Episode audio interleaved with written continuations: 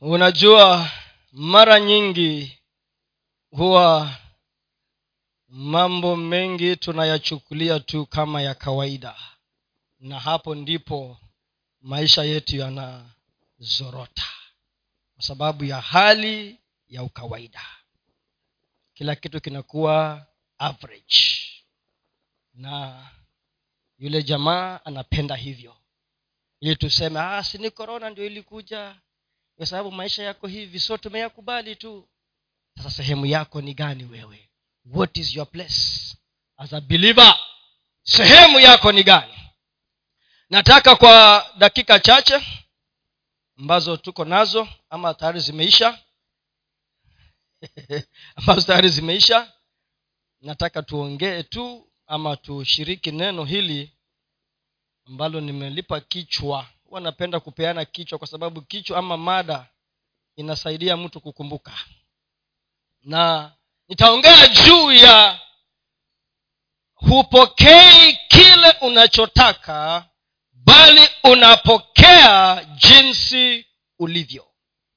Hupokei kile unachokitaka bali unapokea jinsi ulivyo you don't receive what you want. You receive who you are. Hupokei kile ambacho unataka. Unapokea kile ama jinsi ulivyo.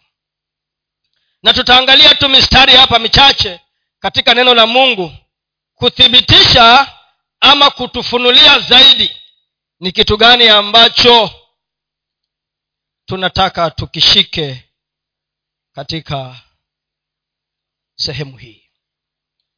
Hebu tuangalie kitabu cha mathayo saba kanzia mstari ule wa saba mpaka wa kumi na nne. Unapokea jinsi ulivyo. Mathayo saba.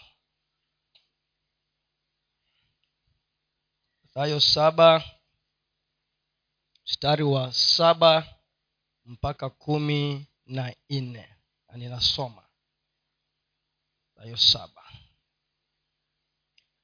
Kwanzia mstari wa saba unasema ombeni nanyi mtapewa tafuteni nanyi mtaona bisheni nanyi mtafunguliwa. Huo mstari uko very common.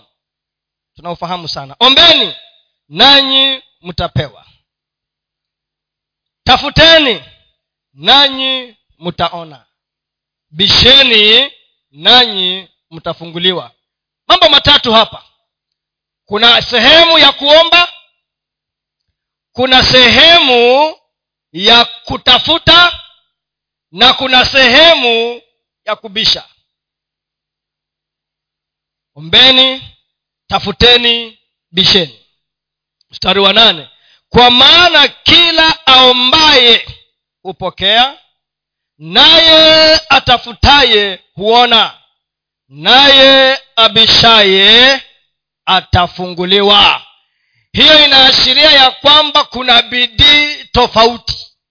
Inaashiria ya kwamba kuna effort tofauti na kila kitu kiko na sehemu yake. Mstari wa tisa. Au kuna mtu yupi kwenu ambaye mwanawe akimwomba mkate atampa jiwe au akiomba samaki atampa nyoka. Basi ikiwa ninyi mlio waovu mnajua kuwapa watoto wenu vipawa vyema je si zaidi sana? Baba yenu aliye mbinguni atawapa mema wao wamwombao.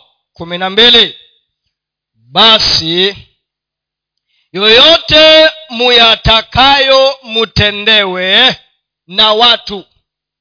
Nanyi watendeeni vivyo hivyo. Maana hiyo ndiyo torati na manabii. Hebu tuachie hapo. Hapo kumi na mbili. Huo mstari wa kumi na mbili ndio kibwagizo. Ndio nasisitiza pale ya kwamba basi yoyote yoyote muyatakayo mutendewe na watu nanyi watendeni vivyo hivyo maana hiyo ndiyo torati na manabii. Ukitaka wema utendewe wewe ni ufanye nini? Fanya wema ukitaka mtu akuchekee wewe nawe ufanye nini? Mchekee. Ukitaka mtu akupe wewe kuwa mstari wa kwanza kupeana. Yaani hiyo ndiyo process. Hiyo ndiyo kanuni. Naitanga mimi huwa naiita kanuni ya maisha. It is a very critical law of life. Na ni mungu mwenyewe ndiye ameanzisha hivyo ya kwamba usitarajie kupokea chochote ama kuona chochote. Kama wewe mwenyewe kwanza sio wa kupeana. Ukienda luka sita thelathini na nane inasema wapeni watu vitu. Ile vas huwa tunaitumia sana wakati tunaambia watu watoe pesa. Tunaambia give. Basi watu waishindilia sana give and it shall be given back to you. Good measure. Alafu nini tena? Eh? press down. Shaken together. Doing what? Running over. Na wapeni watu. Vitu. Hebu tusome hicho kifungu. Luka sita thelathini na nane. Lakini hiyo kumi na mbili ya mathayo saba ishike. Una, tunaambiwa chochote anything chochote ambacho unataka mwanadamu akutendee. Unajua mungu ama umesikia mtu ambaye anasema alimuona mungu akitembea na miguu yake hapa hapa katika hali halisia. Kama ulimuona yesu ni katika nini maeneo ya kuonyeshwa in the visions and trance. Lakini ule uhalisi huwa mungu anatumia nani? Mwanadamu. Mungu anatumia mwanadamu. Na mungu atatumia mwanadamu hata usiyemudhania ndiye yule ambaye wewe unamudhania siye kumbe huyo ndiye mungu anataka amtumie ili akufikishie kile ambacho unakitaka. Na anasema chochote mnachotaka wanadamu wawafanyie. Kwanza nyinyi mpande mbegu. Sio mbegu ile ya 310 uh-uh. katika matendo ya kutenda wema. Luka sita thelathini na nane hebu tuangalie pale. Hiyo inaitwa the maxim of life. Luka sita. Hiyo sheria ukiikamata vizuri na ukae nayo ndiyo hata siku ile utakuwa umelala. Ile yenye sasa tunakufanyia harusi na wewe mwenyewe haupo ni gogo tu.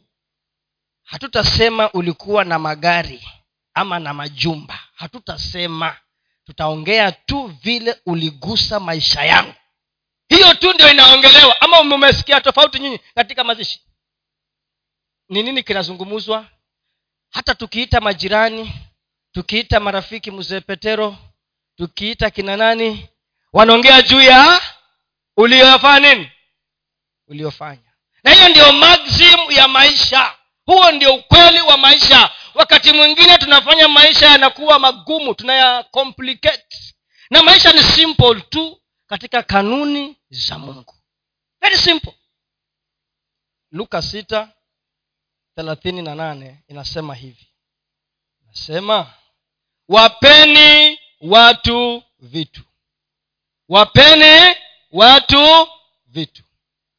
Nanyi mtapewa kipimo cha kujaa na kushindiliwa na kusukwasukwa hata kumwagika. Ndicho watu watakachowapa vifuani mwenu. Ndivyo watu watu watakavyowapa vifuani mwenu. Kwa kuwa kipimo kile mupimacho. Kipimo kile kile mupimacho ndicho mutakachopimiwa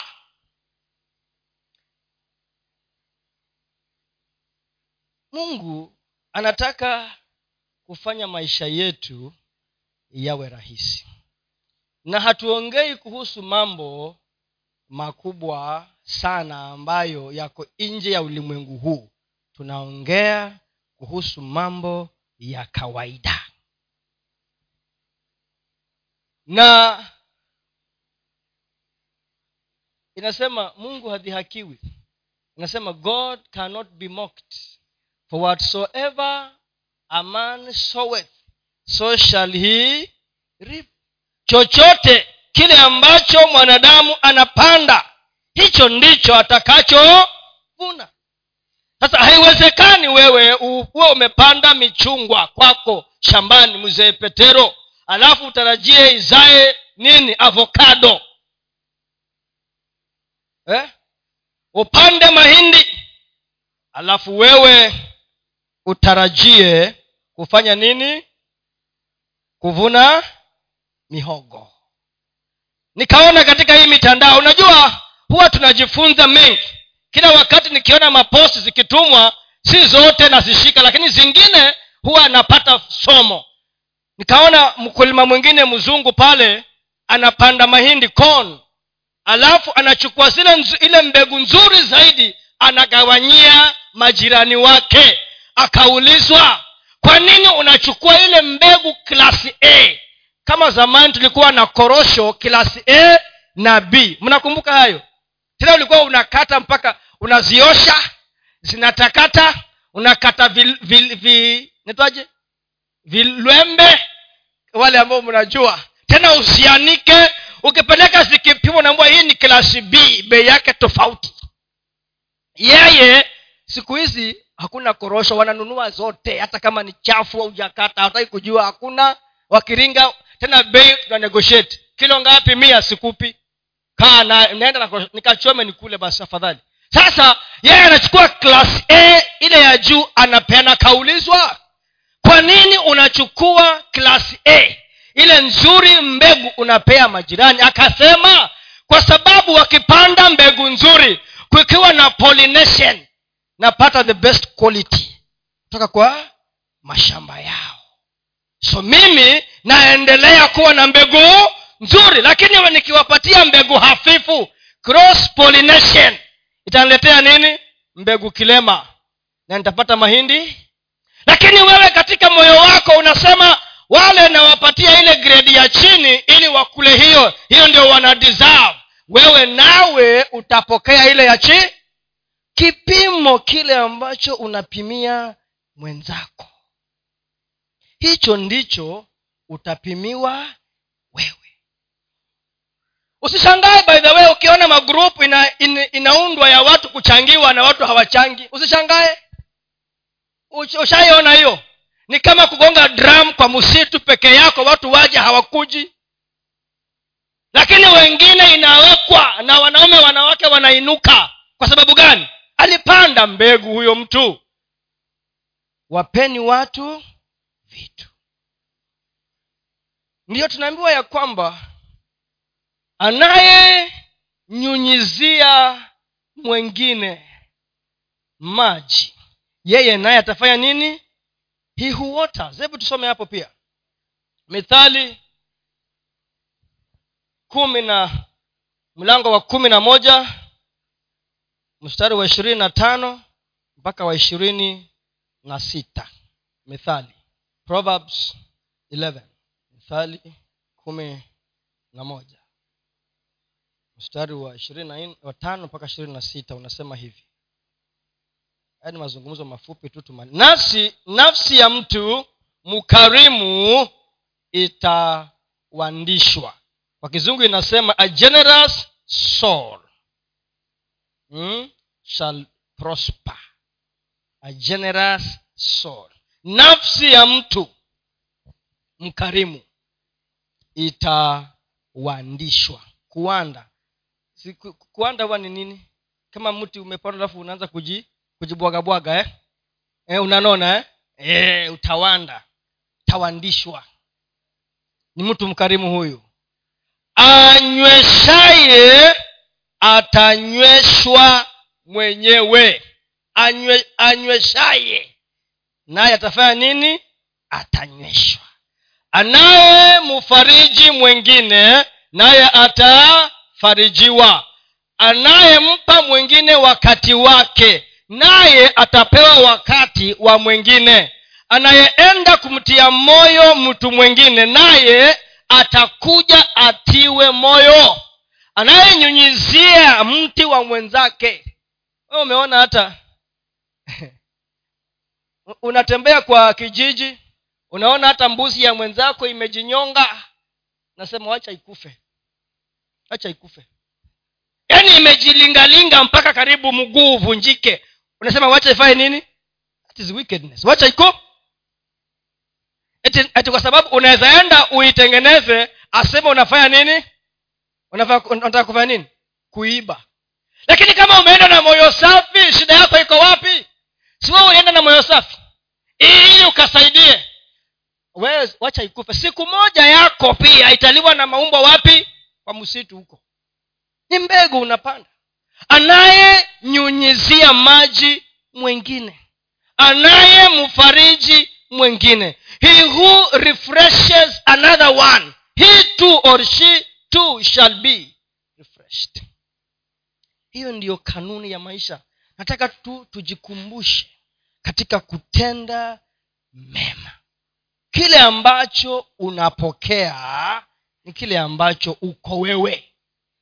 Huwezi ukapata chengine tofauti. Nataka tuangalie mifano miwili hapa alafu tumalize pale. Mifano miwili. Mfano wa kwanza tunaupata katika kitabu cha luka saba. Luka saba. Luka saba. Kuna mahali kwingine inasema ukitaka kuwa na marafiki wewe mwenyewe pia ukuwe friendly. Ukuwe mtu. Unajua unashindwa una mbone mimi sipate marafiki wazuri lakini wewe mwenyewe jiulize ukoje katika moyo wako. Hupati marafiki wazuri unapata wale wapotovu wapotovu. Wewe mwenyewe ukoje katika moyo wako? Ukitaka marafiki wazuri anza wewe kwanza kuwa rafiki mzuri mzuri. Luka saba. Tuangalie mifano hapa ya watu wawili. Luka saba.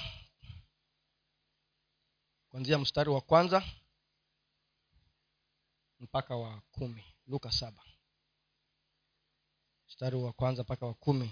Alipokwisha kuyamaliza maneno yake yote masikioni mwa watu huyu ni yesu aliingia kapernaumu. Hiyo ni luka saba mstari wa kwanza mpaka wa kumi.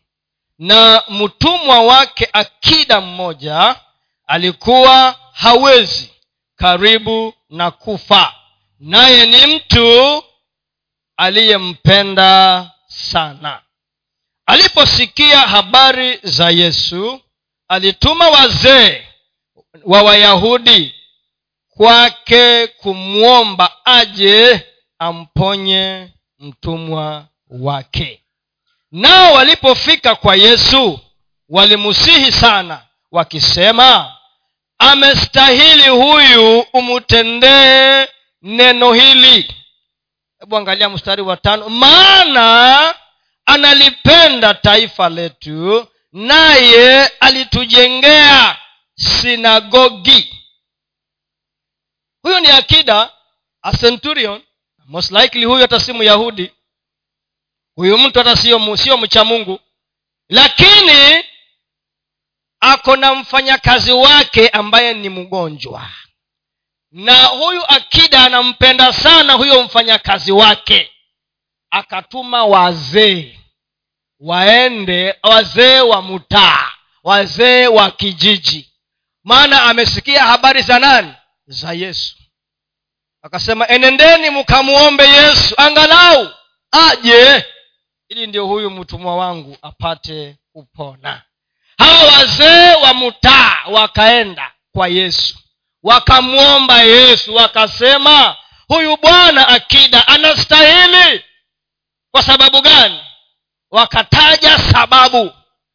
Anapenda taifa letu. Most likely huyo alikuwa ni muitaliano because the roman empire ilikuwa inatawala huko siku hizo. Kwa hivyo huyu alikuwa most likely ni italian.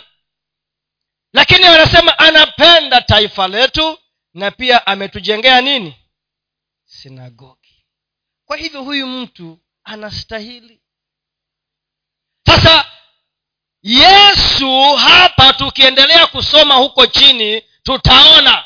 Lakini cha msingi ni kwamba kwa sababu ya wema wa akida huyu mtumwa yule kule ambaye anamfanyia kazi anaenda kupona kwa sababu ya mbegu ambayo huyu bwana ameipanda.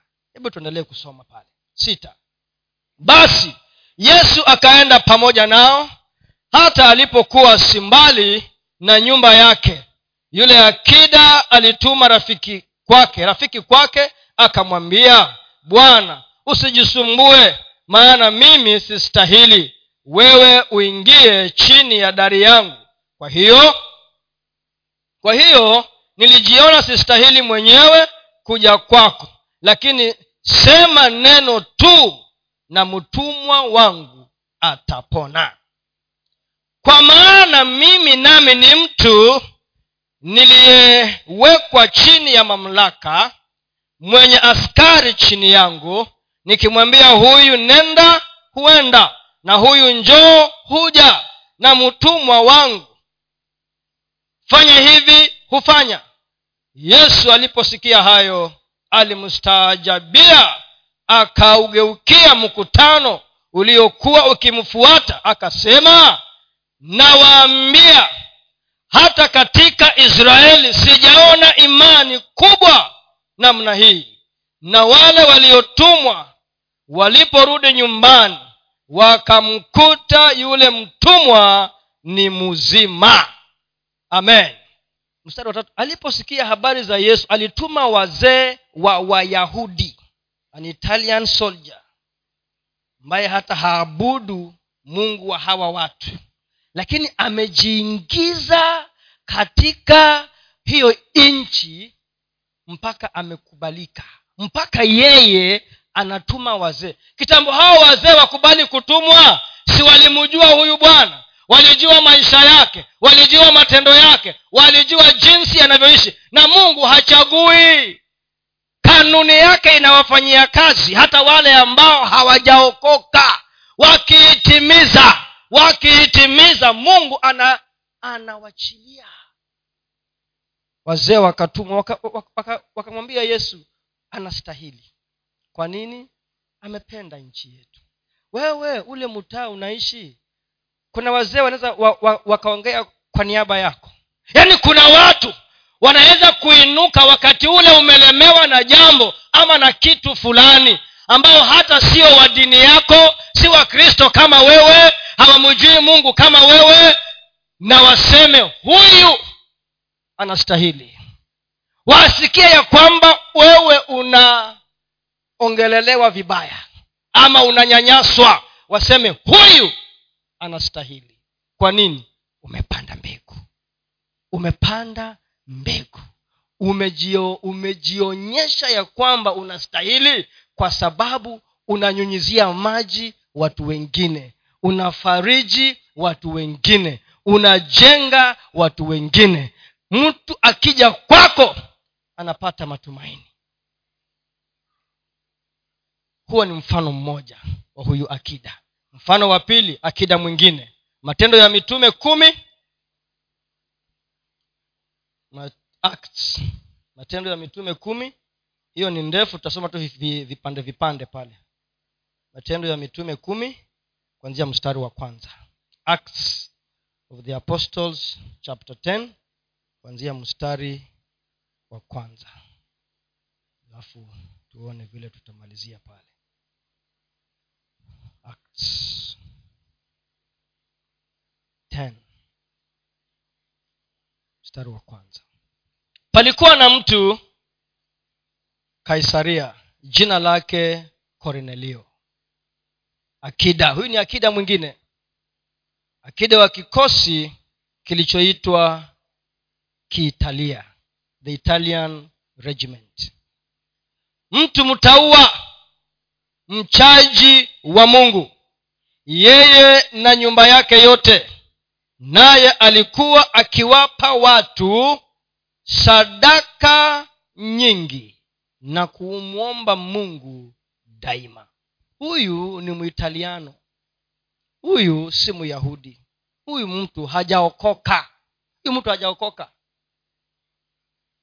Lakini mtu mtaua mchaji wa mungu yeye na nyumba yake yote naye alikuwa akiwapa watu sadaka nyingi na kumwomba mungu daima. Mstari wa tatu akaona katika maono waziwazi wazi, kama saa tisa ya mchana. Malaika wa mungu akimjia na kumwambia kornelio akamtazama sana akaogopa akasema kuna nini bwana?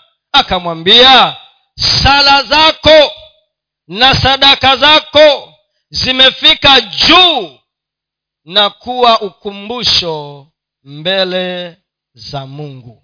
Sikia hapa. Unajua bibilia imetuambia kwamba maombi ya mwenye haki ni kama manukato mbele za mungu. Na yule ambaye si mwenye haki ni kama nini ni kama makelele na ni chukizo mbele za nani? Za mungu. Na pia tumejua ya kwamba anasema masikio yake si mazito na wala mkono wake si mfupi ya kwamba hawezi kusikia wala kutufikia. Lakini dhambi zetu zimetutenga sisi na yeye. Lakini haimaanishi ya kwamba eti mungu asikii sawa eh? kama mungu anajua kila kitu hata yale maombi ya wale wengine hata kama ni chukizo bado ako na masikio lakini kusikia kwake sio kama kwa maombi yako na ya huyo sawa eh? because god is all knowing si ni kweli sasa maombi ya korinelio yalienda kwa mungu na sadaka za korinelio zikamfikia mungu kama kumbukumbu kumbu. na sasa ikaprovoke mungu ikamchokoza mungu. Mtu ambaye hajaokoka lakini anaomba. Mtu ambaye hajaokoka lakini anamcha mungu. Anafuata kanuni za wayahudi. Yeye ni muitaliano He's a gentile. Yeye ni mtu wa mataifa. Mstari ule wa, wa, wa sita wa wangapi watano sasa basi peleka watu yafa ukamwite simoni aitwaye petro. Yeye ni mgeni wa mtu mmoja jina lake simoni mtengenezaji wa ngozi ambaye nyumba yake iko pwani atakuambia ya kupasayo kutenda. Anapewa masharti vile ambavyo atasaidika.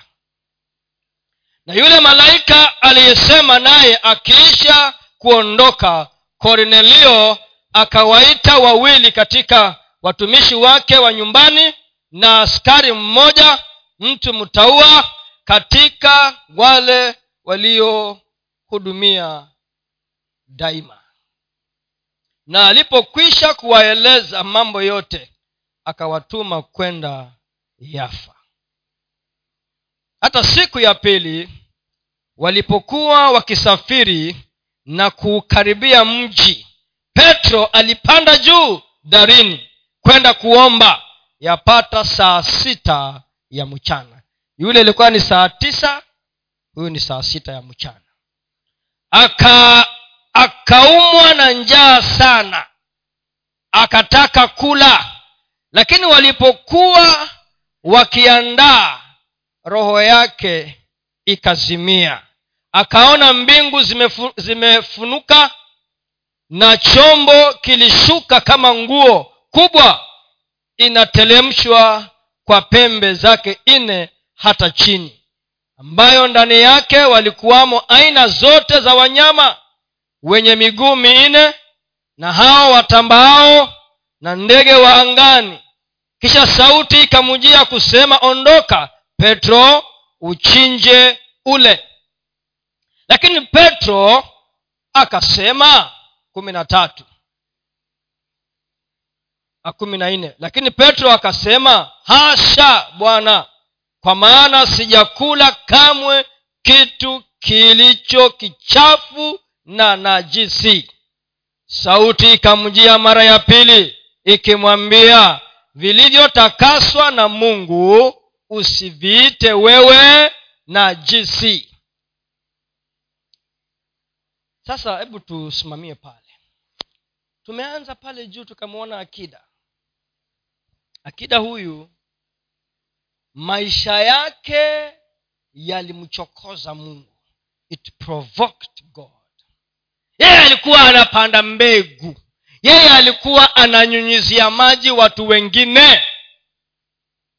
Alikuwa anaomba na anatoa sadaka na anafanya mambo mazuri naye mungu kwa sababu ya rehema zake akatuma malaika akaja akamwambia maombi yako na sadaka zako imefika mbele ya bwana kama sadaka na kumbukumbu kumbu. kwa sababu ya vile unavyotenda na kwa sababu hiyo tuma watu waende huko jopa kuna bwana anaitwa petro anaishi mahali fulani. Aje ili yakuambie kile ambacho utafanya. Sababu mungu alikuwa anataka huyu bwana aokoke. Ili ndiyo kazi yake hii isiende bure. Haya matendo ya, matendo hayaokoi mtu. Kuna msingi. Lazima tuokoke kwanza ndio tujenge na matendo yetu. Sasa huyu bwana alikuwa acha nisitumie ile, ile, ile misemo ya bottom up top down.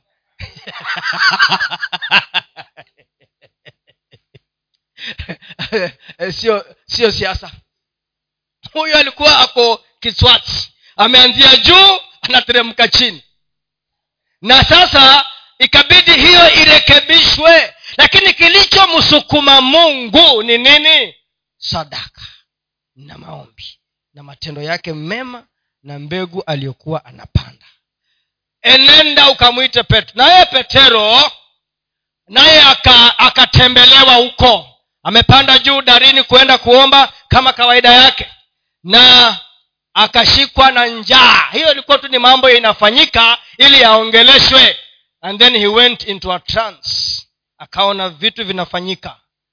Na akaona jamvi lateremshwa chini pembe nne ndani yake kuna wanyama wengi. Akaambiwa uwa kula. Akasema hapana sijawahi kula vitu kama hivi mimi. Vitu vichafu na jisi kama hivi.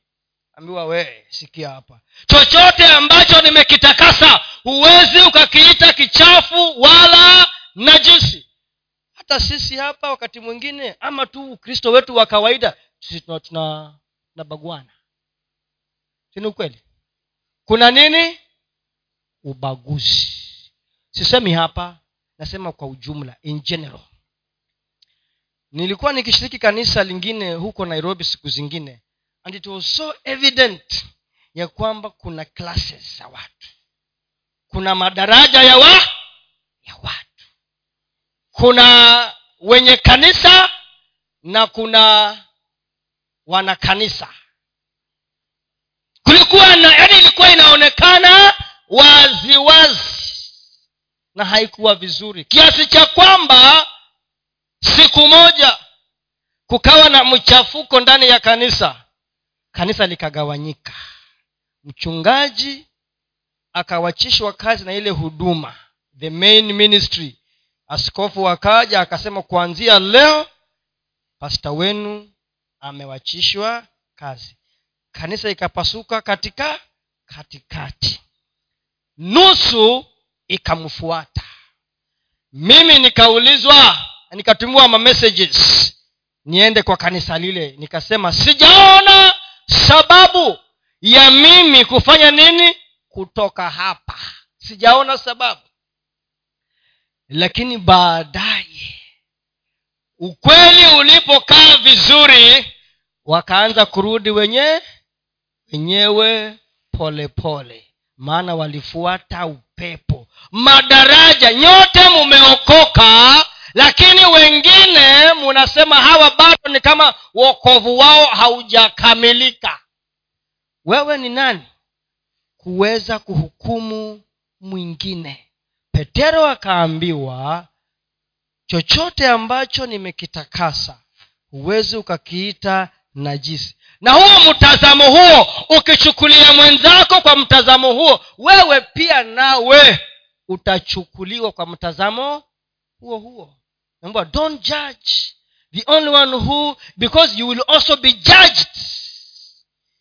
Na anayehukumu ni mmoja tu peke yake yesu kristo na wala sio mwanadamu akaambiwa uwa ukule kumbe alikuwa anaandaliwa. Because baada ya hapo hapo chini ukisoma ndio sasa akaambiwa kuna watu wanakuja kukutafuta. Unataka utoke uende nao mpaka kwa nyumba ya kornelio kwa sababu kornelio alikuwa ni mwitaliano ni mataifa.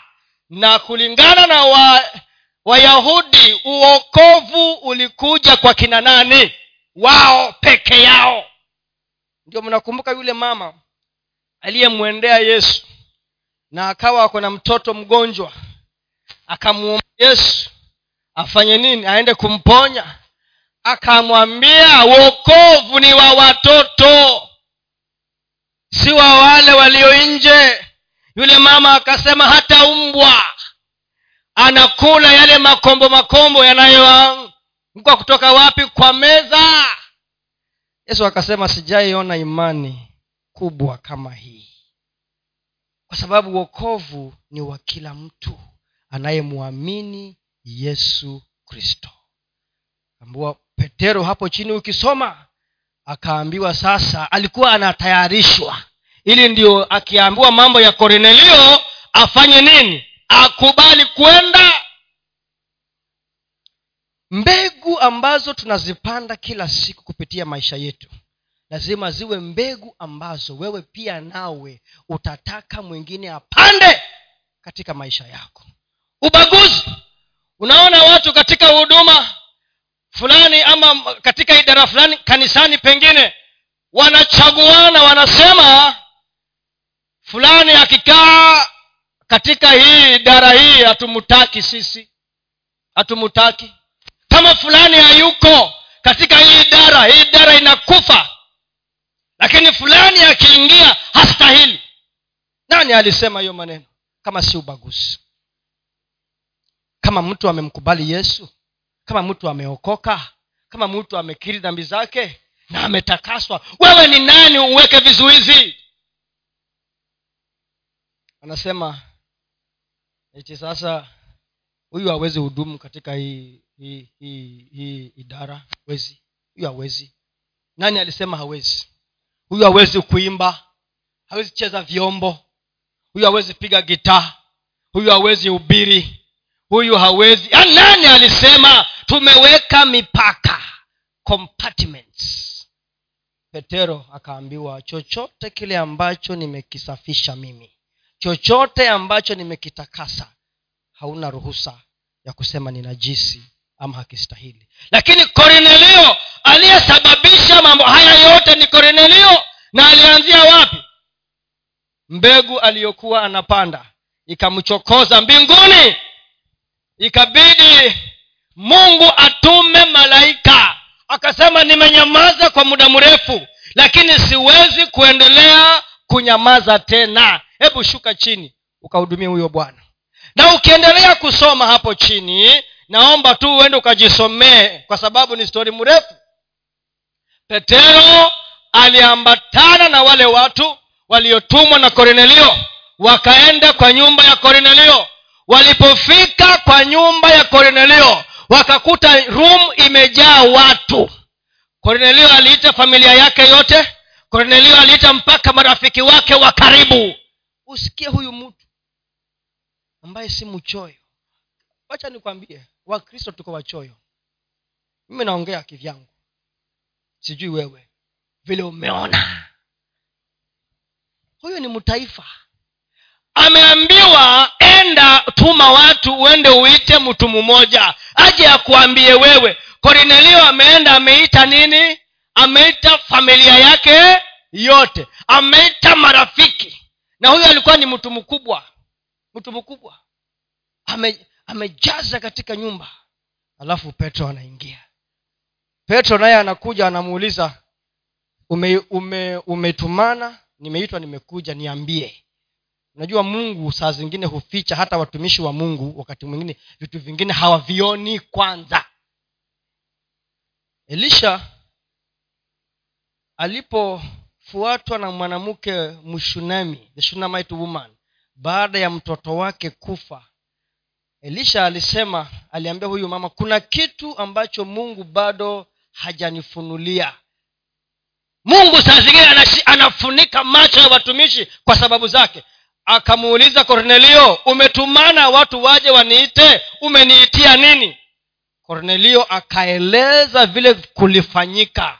Ndiyo baadaye petero akapata ufunuo na akaanza kumhubiria lakini kornelio alianzisha msururu wote huu. Hii chapta yote ukiisoma ni habari ya kornelio muitaliano mtu aliyekuwa mtu wa mataifa agentile ambaye hajaokoka. Lakini kwa sababu ya kunyunyiza kwa sababu ya kutenda wema kwa sababu ya kupanda mbegu mbinguni ikasukumwa ukitaka watu wafanye kazi kwa niaba yako lazima uchokoze mungu.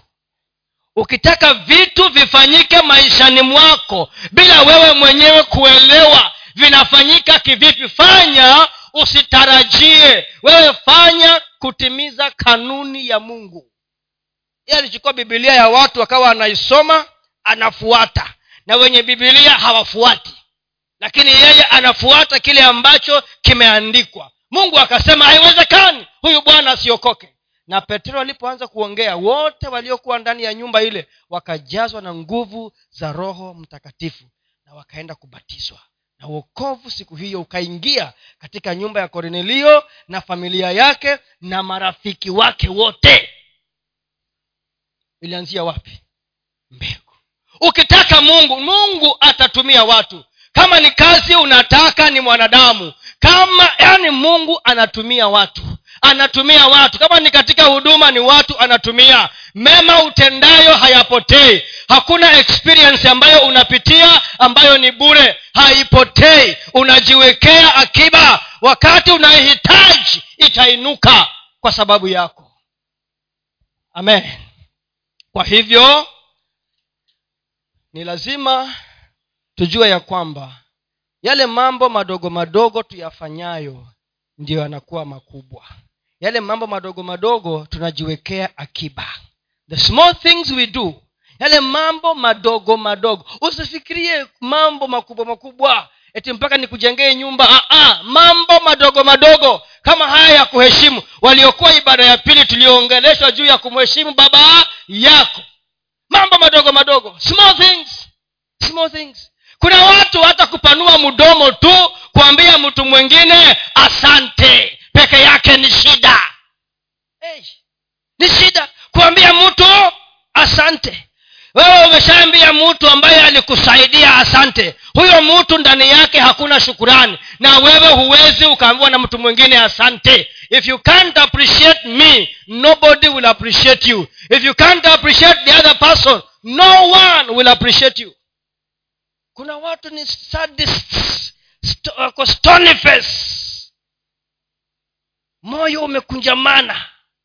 Hauwandi. A general soul itawanda. Sasa huyo mtu amekunjamana. Hata anakunjamana kwa moyo mpaka kwa mwili anaenda chini. Appreciation. The small things you do wacha nikwambie usingoje mpaka mtu alale kwa sanduku. Kama unataka kumpatia suti mupe kama unataka kumpatia saa mupe give him. Muappreciate kama bado anaishi. Mwambie asante. Mungu amekutumia ili kunisongeza mahali. Asante. Mungu akubariki. Kwa sababu una provoke. Kama ni mzazi wako kama ni ndugu yako mkubwa. Wengine wetu tulishikwa mikono na ndugu zetu. Wanasema kama muji hakujasomwa ni vigumu watu kusoma. Pengine mtu mmoja tu alikuwa amefika form four akashika mkono watu wengine. Leo hii hata mtoto wake anatembea bila viatu. Kwenda tu kusema asante kwa kile kitu kidogo ulifanya asante.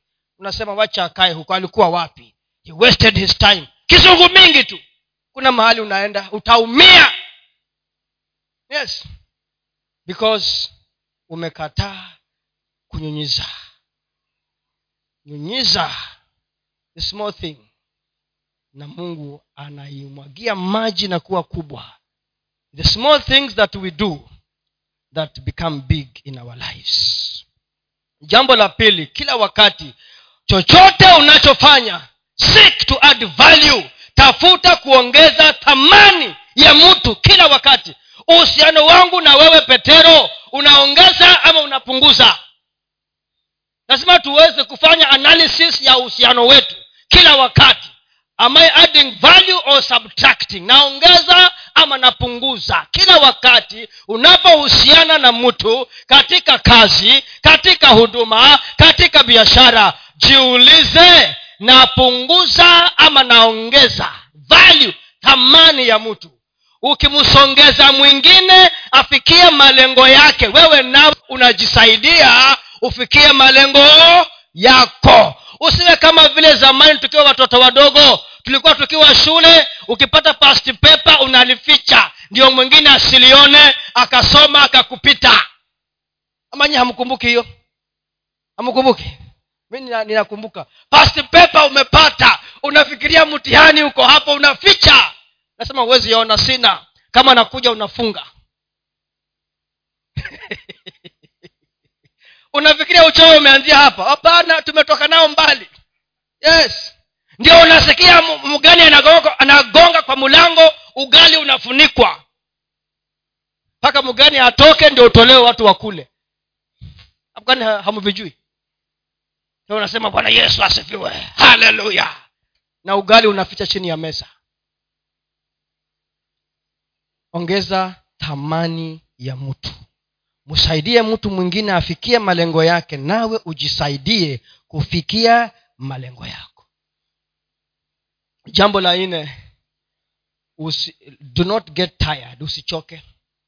Usichoke kutenda wema. Usichoke kutenda wema don't get tired of doing good. Kwa sababu kwa muda mchache utapokea thawabu ama utazawadishwa. Usichoke kutenda wema. Siku zote wagalatia sita tisa mpaka kumi. Wagalatia sita tisa na kumi. Usichoke kutenda wema. Usichoke kutenda wema mimi najua sometimes kuna arguments. Najua tumekuwa katika makanisa mengi. Ukiwa sehemu hii ukiwa nairobi uko kanisa hili ukiwa kayole uko unashiriki hapa ukikodisha rongai unashiriki pale. Tumetembea makanisa mengi. Ukija huko mtu hapa wapi kilifi kila mahali. Kitambo tuamue kukaa hapa tulikuwa tumefanya analysis. Sasa unasikia mtu anasema hey, unajua mimi napenda kutoa lakini mi naona kama pesa zetu nikitoa zinatumiwa vibaya. Si hapa huko kwengine kote nimetembea. Oh ukitoa pesa zako zinatumika. So namuuliza kutumia ni yako ama ni ya mwenye anapokea? Wewe yako umeambua ufanye nini? Toa na ikaishia hapo. Ama umeongezewa? Ume ujaongezewa wewe yako ni huko kwengine si uwache mungu adili na yeye. Unataka wee utoe tena ufuatilie uwe mungu sasa. Kuujua e, mnaringa kumbe hii ni pesa yangu hata useme ile kiatu nimevaa ile ulitoa fungu la kumi. Unataka ufuate mpaka ndani ya nyumba yangu sema mchungaji ile ugali anakula. Na kwani unataka mchungaji akule nini? Niulize tu kama mchungaji ako full time kwa ministry. Tuseme ukweli unataka akule nini? Akule hewa. Biblia inasema wanaohubiri watakula kwa hiyo injili. Tena inasema ya kwamba kama sisi tumesimama hapa tume, tumewafundisha nyinyi mambo ya kiroho si pia nyinyi nanyi mfanye nini? Mtupatie vitu vya nini? Kimwili.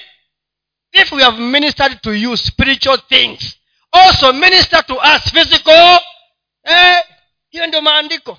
Lakini anasema oh, unajua hata sijui oh nini wachana na hesabu nyingi. Usijikoseshe mbinguni bure kwa kazi ambayo siyo yako. Fanya yako wacha watu wengine wapigane na mungu. Mungu adili na wao wenyewe lakini pia tumia nini? Hekima. Usiende mahali ambapo ni uporaji. Enda mahali ambapo mungu yuko sasa wewe timiza wajibu wako mambo mengine wachana nayo. Wacha mweka hazina na hesabu na wanaosimamia wadil yule aliye juu mbinguni. Amen.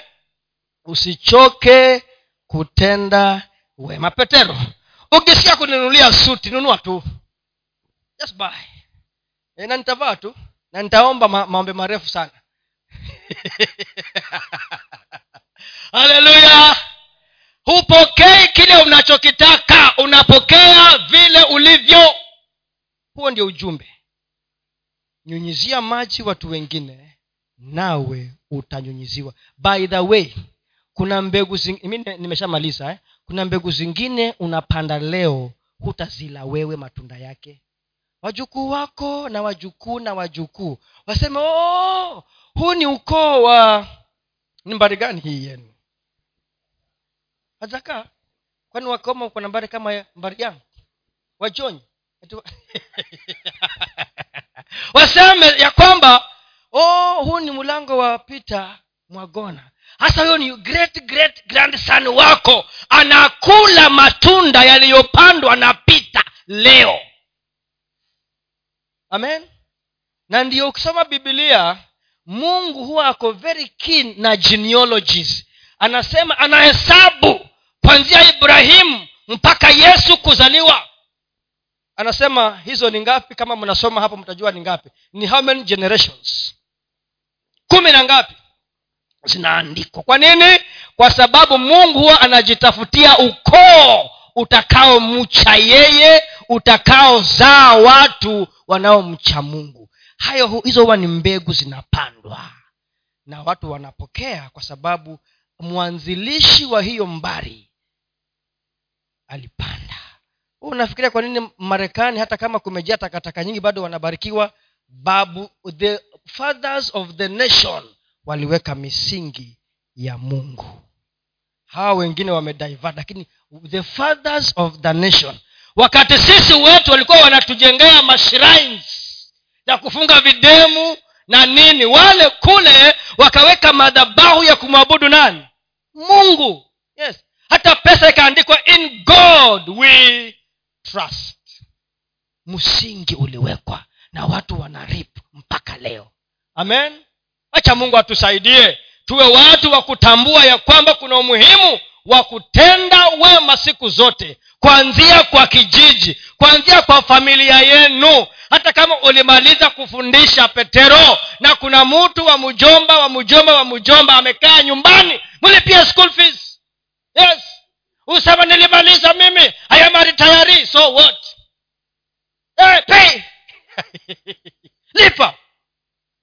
Because kuna watu watafaidika kwa sababu yako. Let me tell you huyo anaweza kumlipia huyo. Akuja aseme babangu mvyere ama nani? Chukua hii gari uendeshe. Na kubariki na hii gari. Ama unafungulia milango wajukuu wako. Lakini sisi amen. Wacheni tuombe. Wacheni tuombe